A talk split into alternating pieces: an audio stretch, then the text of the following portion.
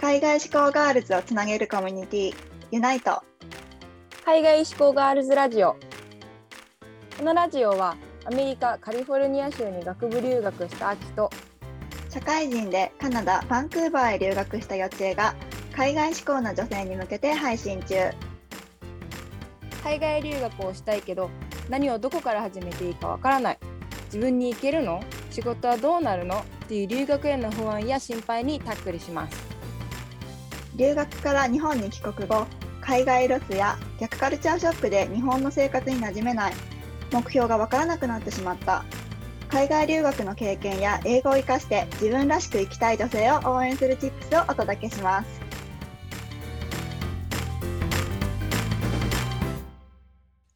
What's up, everyone? 皆さんこんにちは。改めまして、Unite の秋とよちえです。はい、ということで、今日はね、実はちょっとスペシャルな回になります。Unite で留学経験者の女の子たちが日本に帰国した後、その彼女たちの留学経験を生かして、どういったキャリアや人生を築いていっているのかっていうのを紹介するシリーズのなんと第1弾になります。イエーイ。私たちが新しくシリーズを、はい、始めて、今日はその第1弾スペシャルゲストを招いてます。はい、はい、でスペシャルゲストはですね、Unite のように、女の子2人で活動されているリンゴ飴というオンラインショップを運営されている、ゆりちゃんをねゲストにお呼びしております。ゆりちゃん、ウェルカム。Welcome! こんにちは、はじめまして。よろしくお願いします。よろしくお願いします。リンゴ飴は誰かに一番したくなっちゃう和風アクセサリーのオンラインショップです。で、今日来てくださっているゆりちゃんは、カナダにね留学行ってたかなと思うんですけれども、皆さんゆりちゃんにお会いするのはおそらく初めてだと思うので、もしよかったら簡単な自己紹介とバックグラウンドについてぜひぜひ教えてください。はい、日本の可愛いを海外へ、リンゴ飴のゆりです。私は7年間地元愛媛で事務員として働いていました。で、でもこのままでいいのかなってちょっと思った時期があって、で27歳の時にフィリピンのセブとあとカナダのバンクーバーに留学とワーホリに行きました。で相方がマリナっていうんですけども、マリナは、オーストラリアにウーフという制度を利用して行っていました。うん。あ、そう。ちなみに、ウーフについては前回のエピソード、ワーホリだけじゃないこういう生き方もあるよっていうのでお話ししてるので、ちょっとウーフっていうものについて、あとワーホリ以外の、留学の経験の仕方っていうところについてエピソードでお話ししてるので、それもねぜひ興味がある方は聞いてもらえればなと思うんですけれども、そうというわけで今日はね改めてゆりちゃん来ていただいてありがとうございます。ありがとうございます。こちらこそありがとうございます。実はねゆりちゃんはUniteがインスタで発掘してね猛烈アプローチをして今日ここに来てくださっています。でゆりちゃんたちがね、なんか帰国組って書いてあったんだよ、プロフィールに。そうそうそう、すごい。私が投げた餌をうまく食らいついた。ありがたいです。そうそう、それで海外帰国組っていうふうにプロフィールにも書いてあって、でなんかご自身でブランドをされているっていうのもすごい分かりやすいプロフィールだったので、海外帰国組ということは、留学したことがある人たち で留学をして、じゃあそこからなんでこの今のリンゴ飴を立ち上げるっていうところにつながっていたかっていうところのストーリーを私たちぜひね聞きたいと思って、今日はそのお話をメインに聞いていきたいかなというふうに思っております。はい、はいではまずどこにつながっていたかっていうところを探るためには、まずねゆりちゃんとあと相方のまりなちゃんが、どんな留学をしたかとかどんな経験をしたかっていうところをねちょっとお話ししていきたいなって思うんだけど、まりなちゃんはなんかどんな、さっきねウーフを使ってっていう感じで教えていただいたんだけど、そもそもまりなちゃんはなんでオーストラリアに行ったかとか聞いてますか？私とマリナは高校の時からの付き合いなんですけども、マリナはもともと高校生の時から海外に興味があるっていうのは話は聞いていて、で改めて最近この話をした時に、聞いたのが、興味はあったんですけどなかなか海外に行く勇気が出なかったと。でもやっぱりこうずっと生活していく上で洋楽をずっと聴いていたりとか、あとなんか思い出せないけどやっぱり海外の興味っていうのは徐々に高まっていっていたみたいで、でそんな時にもう行くしかないなって思ってこう調べ出したらしいんですね。そしたらでもその時にやっぱりお金資金も十分にないし、ただでも海外も一回住んでみたいしっていう中で UF という制度を見つけて、でこれだったらいけそうっていうことで、予定は3ヶ月って予定をして行ったんですけど、実質2ヶ月では帰ってきたんですけどもそうでやっぱり中身としてはすごい楽しかったみたいで、やっぱり自分の希望の海外に住むっていう海外に暮らすっていうことも体験して、そこは満足だったみたいですし、やっぱり自然が多かったので、そういうのはもともと好きだったみたいで、やっぱオーストラリアに来てよかったなって、なんか自分の肌に合っててなんかのんびりできてよかったなとは言ってました。まりなちゃんは何歳ぐらいの時に、社会人になってから行ったのかな、UF。そうですね、社会人になって、マリナも27の時ですね。じゃあ同じ時期に行ってたってことほとんど。その27のマリナがオーストラリアに行く数日前に、私たちに報告があったんですけど、あさってから行くんだぐらいの感じってことでした。急だね、随分。なんかマリナ的にはそんなにギリギリだったっけって言ってたけどなんか私ともう一人友達がいて、その二人が報告受けるときはなんか、何日後から行ってくるみたいな感じで言われて、でそれが私の海外生活の本当にスタートにもつながるんですけど。なるほどね、そこでこう、触発されたというか刺激を受けてって感じ。そうですね、もう刺激どころか私がもうモヤモヤしてて、この生活どうしようっていう時に海外に行ってくるっていうこの一言が私が海外に行くきっかけになったので、で私はそれから5ヶ月後とかにセブンに飛んでいるので。なるほど、だから時期的には2人とも27なんですけど、マリエナが海外に行って帰ってきた数ヶ月後に私が行ってっていう感じですね。なるほどね。そしたらなんかあれだね、じゃあ重なってはないけど、そのマリナちゃんが先に行って帰ってきて、で、ゆりちゃんがまた全然別の経験をしてるかなと思うんだけど、ウーフじゃないんだよね、ゆりちゃんはね。そうですね、私は、セブ留学に3ヶ月行って、その後にワーホリとビジタービザを使ってカナダのバンクーバーに1年2ヶ月行ってたんですけど。待って、だから1年半ぐらいはじゃあ海外にいた感じだよね。そうなんだ。今思えばね、なんか年月は長いのに、なんか行ったのかなってちょっと夢かなって思うぐらいになってる。それはどうして？なんかすごい、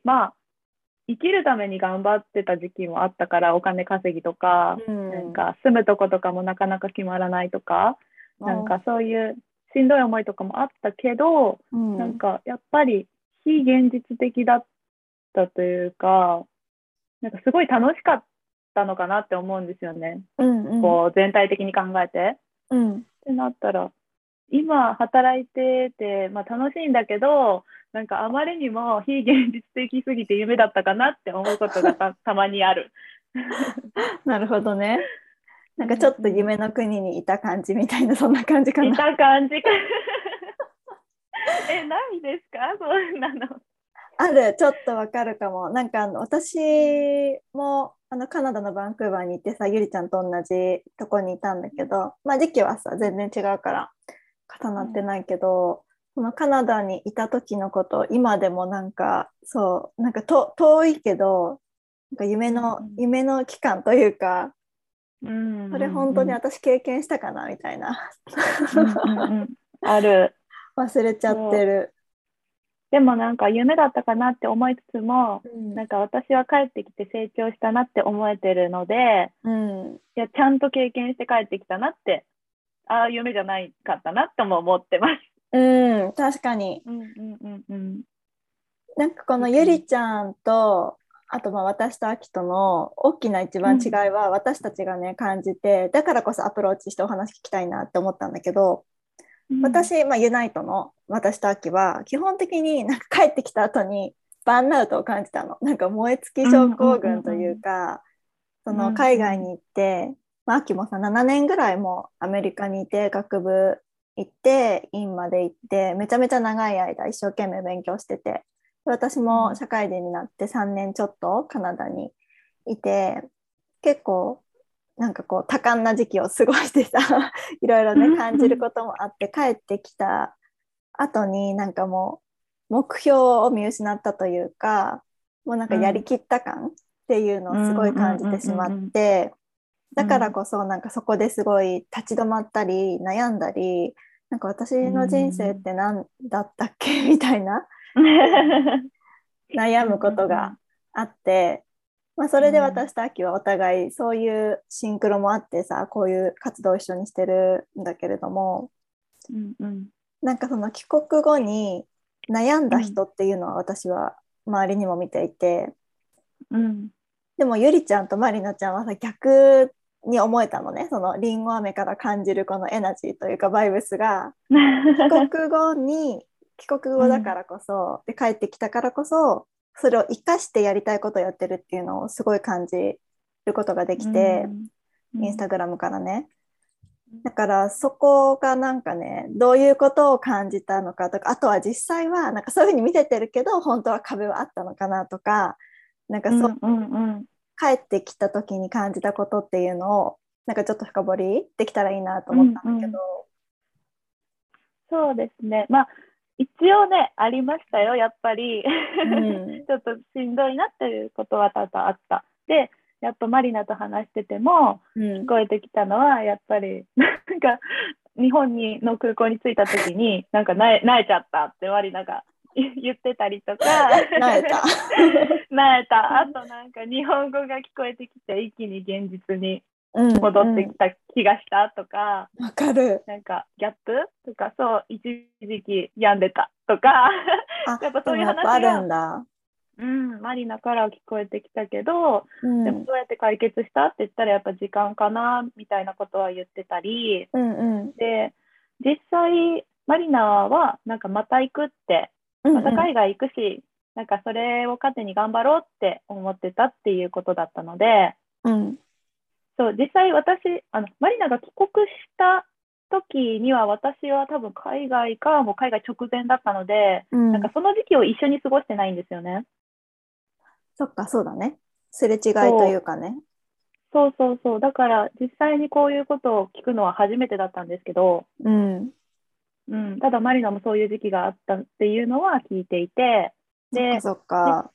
そうあと私自身もやっぱり帰ってきた瞬間っていうのはなんか日本語が見るっていうのもすごい嫌だったしなん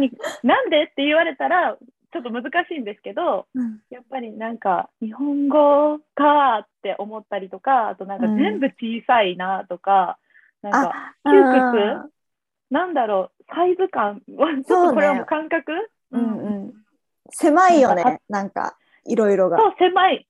んですよ、うん、私は特にコロナ禍の中の帰国だったので、うん、2週間隔離をホテルでの2週間隔離をしたんですけど、そうなんだ、なんかすごい窮屈、まあね、なんか何もかも低いし小さいっていう、うんうんうん、そうだからそういうのはやっぱりありました。ただまあ、私で言うと留学とかワーホリが、私はこう7年間働いたご褒美みたいなところで、うん、そういう気持ちで行っていたところがあるので、ワーホリがゴールじゃなかったんですよね。うん。うん。なんか行くことがゴールじゃなくて、なんかその後の人生において一回休憩したいっていうのが、そうそうそうそう、があったので、だから多分、うんうん、その行った後に会社のこととか、なんか行った後どうやって働こうとか、やっぱ不安はあったけど、うんうん、まあ、でも今動かないと後悔するっていう方が強かったので、まあ行ったんですね、一回。うんうんうん、で行って、まあ、帰国間際にはやっぱりそういう気持ちで行ってるから、じゃあこれからどうしようっていうのをよく考えてたんですね。そうそうそう。でだから多分なんかいろんなことがしたい、これしたい、あれしたいっていうのがちょっとずつこう出てきた時に、まあやり方は分かんなかったんだけど、うん、多分これするにはどうしたらいいかなとか思いながら、こう帰国前とあと帰国した後も考えてたので、もしかしたらそれが結構今の活動にスムーズに入っていけたのかなとはしながらは、うん、思いました。確かに、なんか私も多分秋もね、おそらくそうだと思うけど、ワーホリとか留学とかがなんか目的化してしまってた部分っていうのはすごいあって、さっきゆりちゃんがワーホリがゴールじゃなかったっていうのを言ってたけど、それってなんか私たちにはなかった感覚だから、うん、なんかそこが多分違ったんだなってすごい思ってね、今秋もメモ取ってるって言ってるけど、いやでも本当そうだと思う。なんかそうね、そこをゴールにしちゃってたというか、そこまでしか見えてなかったんだよね、私たちは。なんかワーホリ行って、カナダに行って何をするみたいなところしか見てなかったけど、そうやって多分ゆりちゃんみたいに、まあ、とりあえず一旦休憩、そんでそれからまた先があるよっていうのをちゃんとなんか長い目で見てれば、そこはかなり私たちのこのバーンアウトもね、アボイドできたのかなって今では思うけどね。まあ、軽くでもなんか今後何したいっていうのがあれば、うん、なんかもう留学とかワーホリ自体もウーフ自体も大きなことなので、それに挑戦するっていうことがまず大事だから、うん、この今後もどうしようかなって軽く考えながらも、とりあえずは目の前のことを一つ一つやっていくのが大事かなっては思います。帰国をするさ前からなんとなくやりたいことっていうのは思い浮かんではいたの、うん、ゆりちゃんの場合は全く思い浮かんでなかったです。あ、全く思い浮かんでないんだ。ただ私はやっぱり行くからには何か吸収をしたいとか、うん、何か見つけてくるぞっていう、うん、結構アバウトだけど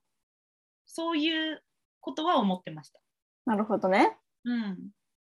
その何かは分かんないけど何かを見つけてくるぞって思って、何かを見つけてくるぞっていう、うん、なんか単純にこうご褒美だから楽しんで帰ってこようっていうだけではなかったですね。うんうんうんうん、楽しむのは大事なんだけどね、うん、それを見つけるためになんかその現地とか留学中に工夫したこととか、うん、それを見つけるためにこういうことしたよみたいななんかことってあったりする？なんだろうな。でもとにかく人と話しましたかね。そのなんか海外に行ったらこう、うん、英語を喋りたいから外国人の人とだけ喋るっていう人も中にはいると思うんですけど、私はそういうのは全くなく、日本人言ったらカナダとかセブカナダに行かないと出会わなかった日本人がいると思うんですね。うん。だから日本人も外国人もとにかくなんかいろいろ話そうって思っていて、うん、だから学校には1ヶ月、カナダの学校には1ヶ月通ったんですけど、その学校内はとにかくお昼休みにいろんな人に話しかけたりとか。あ、それはもうクラスメートで国籍問わずに近くにいる人に話しかけるみたいな感じ？そうです、まあ、国籍問わず、まあ、プラス、うん、まあ、学校の時はやっぱ外国人の人に話しかけようっていうのがあったんですけど、うん、なんかクラスメイトだったら、うん、7、8人で終わっちゃうから、うんうん、毎日違うクラス行ってました。へー、すごい。うん、あ、でもちゃんともう一人いて、そこで仲良くなった子がいて、その子とその子が日本人だったので、ちょっと外国人に話しに行こうぜみたいな感じで、うん、そうなんか各クラス回って、なんなら韓国人なのかなこの子って思った子が日本人だったり、あー、はいはいはい、なんかそういうのもね、なんかすごい面白かったりしました。じゃあそうやっていろんな、まあ、日本人に限らず、まあ、外国の人とかいろんな人と話すことで、ちょっとずつこのやりたいこととかがクリアにはなってないのか。でもまだその時点ではなんとなく、でも形としてはこういうことやりたいなみたいなのが見えてきたのかな、帰国前に。正直着物を扱うっていうのは、うん、日本に帰ってきてからなんです、うんうんうん、なんか自分でやりたいって思ったのが。ただ私がその海外に行って収穫があったのは、うん、私の地元愛媛なんですけど、うん、愛媛がすごく好きなんですね、うん、で今まで愛媛か旅行にはないっぱい行ったんですけど、その住むっていうことを愛媛でしかしてなかったので、うん、愛媛を知らないっていう人に会ったことがなかったんそうだからそのね、日本人はまず愛媛を愛知と勘違いしたり、同じ感じだからね、愛がね、愛だから、うん、そうだからまず愛媛のことをよく知らない日本人にも出会ったし、あとまず愛媛を知らない外国人なんですけど、愛媛っていう発音すらできない外国人に出会ったり、うん、むずいよね、多分 H がね、愛媛って難しい気がする。なんて読むのかな、い姫みたいな愛媛って言われます。愛媛。そう。で、その時に、そうなんです。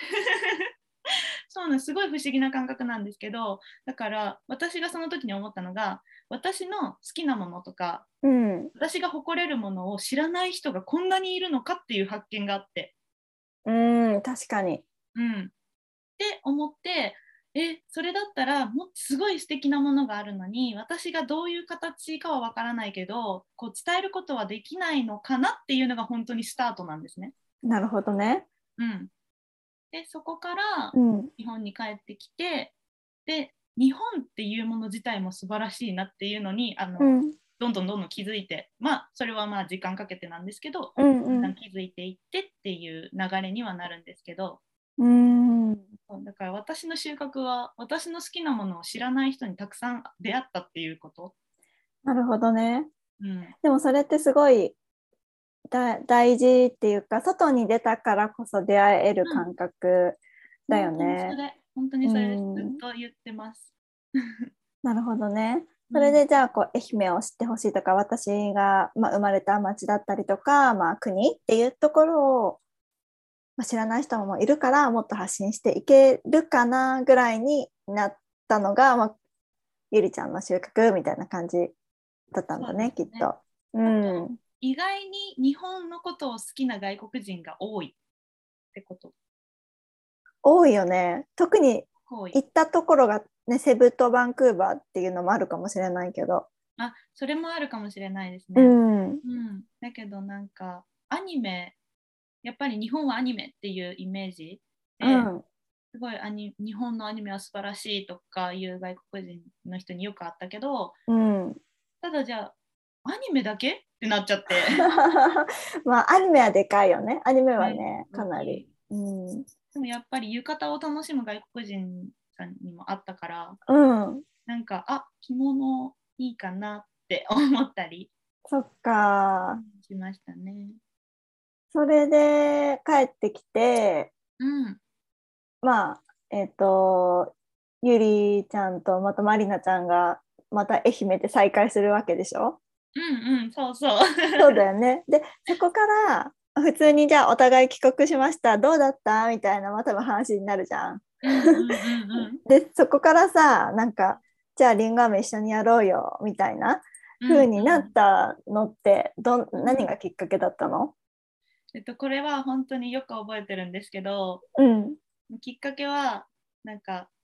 ドライブしてたんです、うん、久しぶりに会ってでお互いの近況報告をしながらドライブしていた時に、うん、私が突如10年後私ら何しよると思うって話して、うんうん、やっぱりまあお互い10年後なんか分かんないんですけど、うん、なんかこうなってたいよねっていう話を、うんうん、した中でなんか、まあ、最初からリンゴ飴とかっていうことにはならなかったんですけど、うん、ただなんかこうずっと10年後もおしゃべりしたいよねって、うんでおしゃべりしてなんか仲良しでいたいよねっていうところからかわいいでもなんか言ってしまえばこう生産性のない、うん、なんか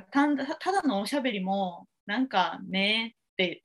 まあ、それもいいんだけどうんうん、うん、っていうところからじゃあなんか作ったりとか楽しそうじゃないとかそれでどんどんみんなが集まれる場所が作れたら素敵じゃないとかなるほどね。そういう話からものづくりっていうのが出てきたり、うん、っていうのがきっかけですね。なるほど、うん、ちなみにそのものづくりを、まあ、その何かを作ったりとか、まあ、手作業しながらお話っていうところになった時に、うん、ゆりちゃんとかまりなちゃんはもともとそういうなんかこう手芸とかハンドメイドのものが好きだったからそういう話になったの？いやまりなはわかんないけど、うん、私に関しては全く興味がなく、うん、全く興味もなければ、うん、なんか器用でもなく本当にだから今の活動を私の母が見ると、うん、なんかえ嘘できたのっていう感じの反応、うんうん、そうだよね子供の時はそんなこと好きじゃなかったじゃんみたいなってこと。そう好きじゃないしもう大雑把だし、うん、適当だし、うん、なんですけど何がまあ味覚とかも変わるじゃないですか、うんうん、そんな感じで何か変わったのかなっては思ってて今でも分かんないんですけど、うんうん、うんうんうん、ただなんか気づいたらそういうことも好きになれてたというか。ああそうなんだ、うんうんうん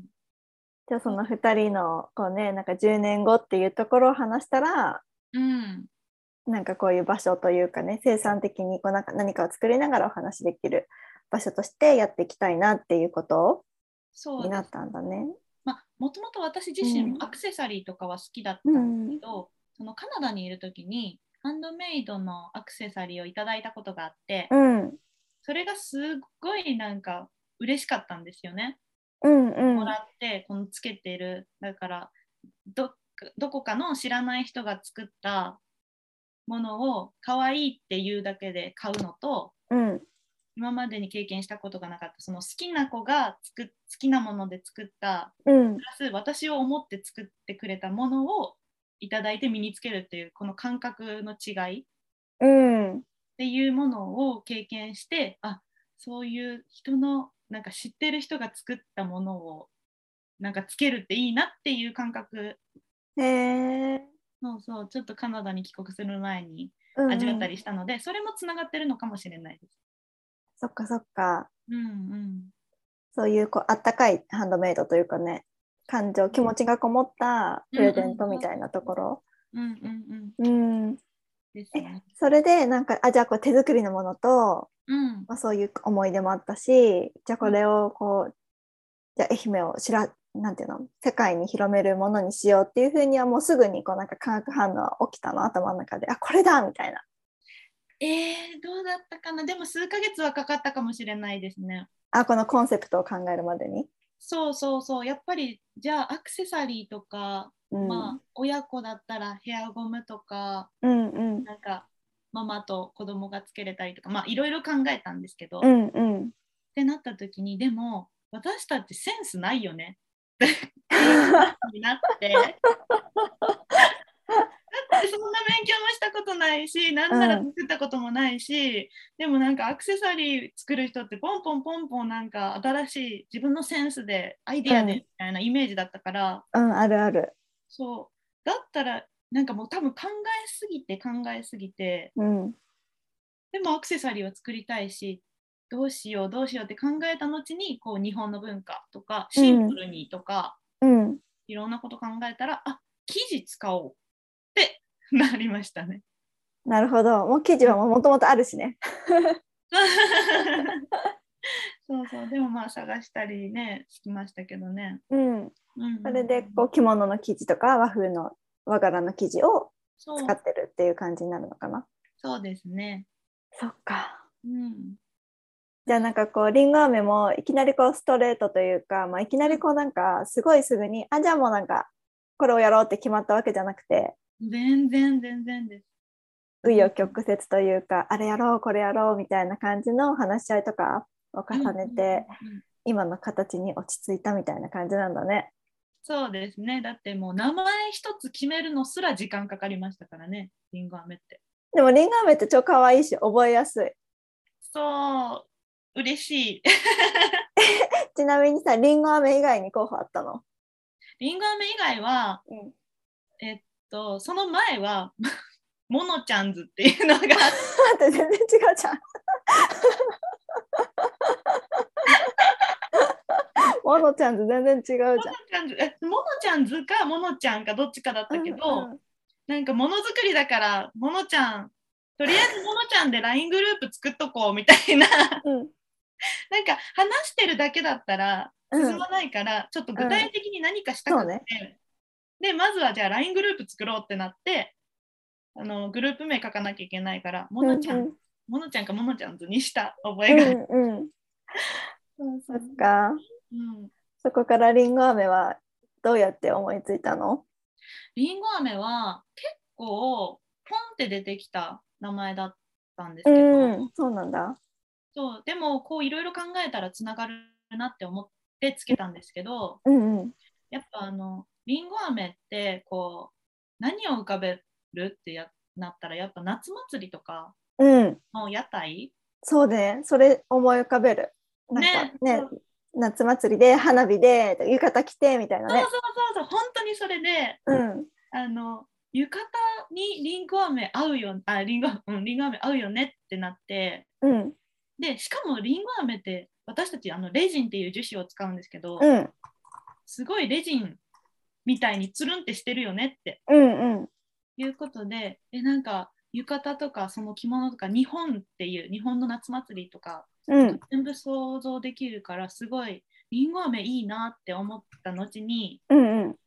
私たち高校の時のあだ名がゆりんごとまりんごだったんですよ。あ、そうなの。かわいいペア。そう2人でゆりんごまりんご、まあ2人だけなんですけどうんうん、うん、言い合ってたのも思い出して、うん、あ、これはりんごだわみたいな、いちご飴とかじゃないりんごだわってなって、うんうん、でりんご飴になりました。なるほどね。めっちゃかわいいね、ゆりんごとりんご飴。ゆりんごとまりんご、ゆりんごまりんごりんご飴。そうやし、やっぱり一番はもう覚えてもらいたかったので、うん、覚えやすいよね。そうだし、うん、海外に行ったとしてもアップルキャンディーで通じるかなと思って。確かに分かりやすいよね。なんかイメージしやすいしさ、うん、そうですね。でいろいろ考えたけどもスッと入ってきたりんご飴にしました、うん、そっか。でもすごいなんかお話すごいかわいい。なんかゆりちゃんとまりなちゃんの過去のお話とか全部つながって今のりんご飴になったんだなっていうのがすごいなんか伝わってきて、すごいなんかあったかい気持ちになりました、うん、嬉しいです。ちょっとね、ベタだから伝わって嬉しい。めちゃめちゃ伝わりました。よかった。はい、どうしようかな。じゃあ後半は、そんなりんご飴ね、ゆりちゃんとまりなちゃんの気持ちが、こもったりんご飴っていうのを、まあ、じゃあ今後将来ねどういうふうにやっていきたいと思ってるのかとか、お二人の未来についてっていうところをちょっとお話ししていきたいなというふうに思います。はい。